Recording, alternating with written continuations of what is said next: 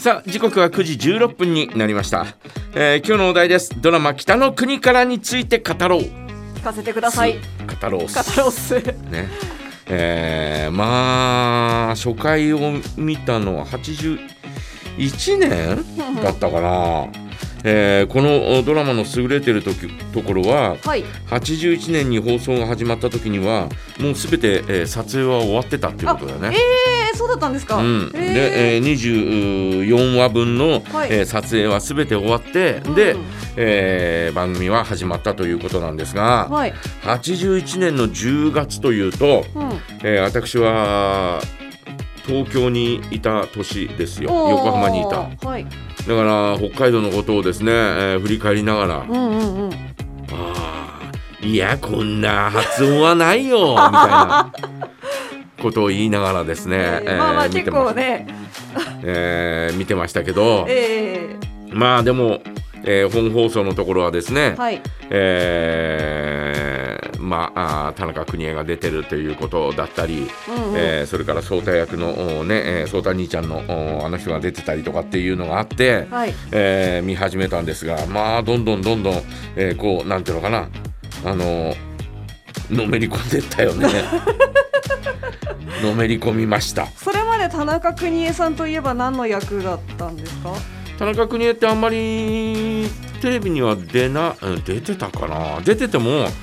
えーえー正直言って、えーこれだっていう役はそんなになかった。えーというのはその前に、えー田中邦衛で、えー有名になったのは「若者たち」という映画あそして映画からあドラマになったんですが、えーその長男役だったかな、えーそれがちょっと有名だったけど、うん。でもお僕はリアルタイムで見れなかったんで、はい、えー60年代のドラマなんでね、うん。えー全く見れなかったんで、えーそういうのがあったんですがそそれ以外には、はいえーいわゆる、えーと若大将シリーズっていうね、えーこのお加山雄三が主演の、はい、えー若大将シリーズっていう映画があって、うん。えーそれの、おまあ、良きライバル的存在で青大将っていう役をやってたんだよ。ヘビ。えーあお金持ちで,、はい。でえーちょっとお嫌なやつ。うーんえー必ず若大将のお前に立ちふさがるんだけど でも結局最終的には和解和解するっていうか協力し合うみたいな、えーそんなあ役で出てて、うんうん。えーまあ田中邦衛といえばあ青大将っていうのがそれまでのイメージだったと思うんだよね。えーえーえーそれが北の国からになってからあの五郎さんっていうイメージに、えーうんまあ、だんだんだんだんすり替わっていったというか、はい、えー感じがしますけどまあそういう意味ではですね、えー田中邦衛っていう人が出る。私は田中邦衛っていう人は、えー、と74年ぐらいのうんうん。うんとお大脱獄っていう東映の映画ではい。すんげえ悪役をやってて、えーその後悪役。えーその後75年の、えー東宝の映画で「アフリカの光」っていう映画で、うん。えー証券こと萩原健一とはい。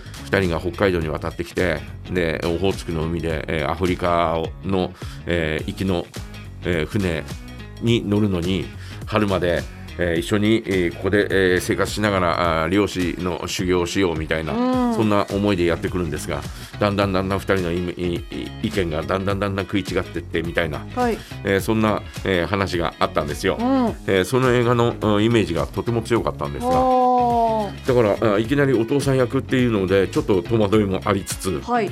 だけどああなるほどみたいな、あえーとてもシビアな物語でえあの北海道に渡ってきてからの話ばかりがあのクローズアップされるけど、ーはい。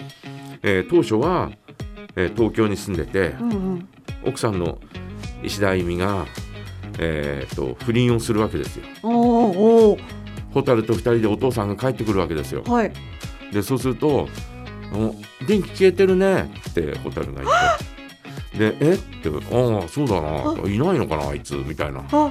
感じで、えーガシャッと開けるとですね、はい。えーその、えーこう、えーベッドからこう、えー起き上がる奥さんと、あえーその向こうには、はい。えーこう不倫相手がいてっていう、えーそんなようなはい。シーンから始まるんですよ。いい。で、えーこの、おーえー、蛍の目を塞いで、はい。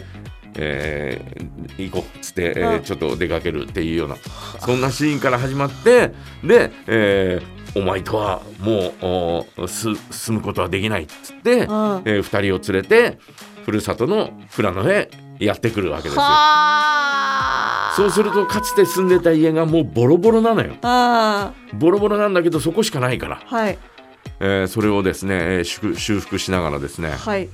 えーで、えーよく出てくる、えー電気はないんですか?」電気はありませんよ」みたいなはい「じゃあどうするんですか?」暗くなったら寝ればいいんです。みたいな、はい。えーテレビ見れないじゃないですか。見ません。みたいな、うんえーそんなところから物語は始まっていくという、はことなんだよね。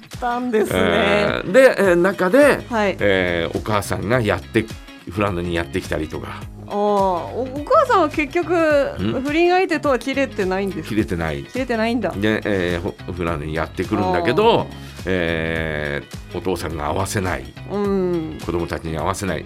で、えー遠くからはい。ちょっと子供たちが2人歩いてるとあ遊んでるところを車の中から見るわけですよ。あもうその辺りもですねなんかこうグッとくるようなーものがあってでその後もう一回来るのかなもう一回来るんだと思うんですが、えー別れのシーンで、えー、蛍がですね、はい。えー列車を追いかけて、えー走るシーンとかですね。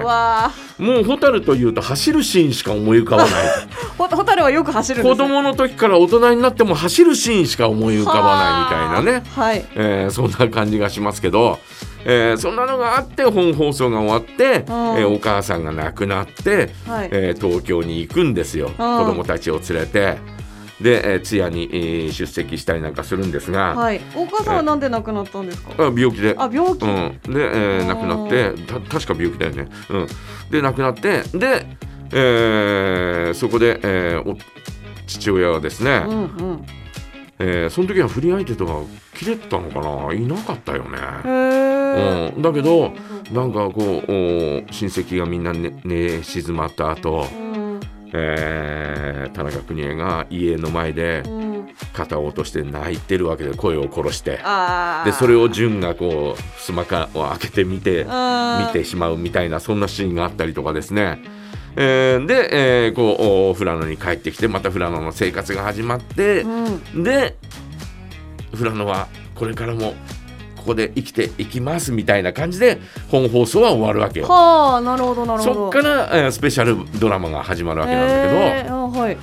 えーまあいろんな、えー大物俳優もたくさん出てて、うんえー大友龍太郎っていう、えー松方弘樹とか目黒祐樹のお父さんが出てたりなんかするんだよね。ほうほうほうほう。えーそのお馬をこうお買って、えー馬あーでこうおえー農作業をやってたっていうここを開拓したんだっていうところから、はああーあのこう語ったりなんかするんだけど、はい。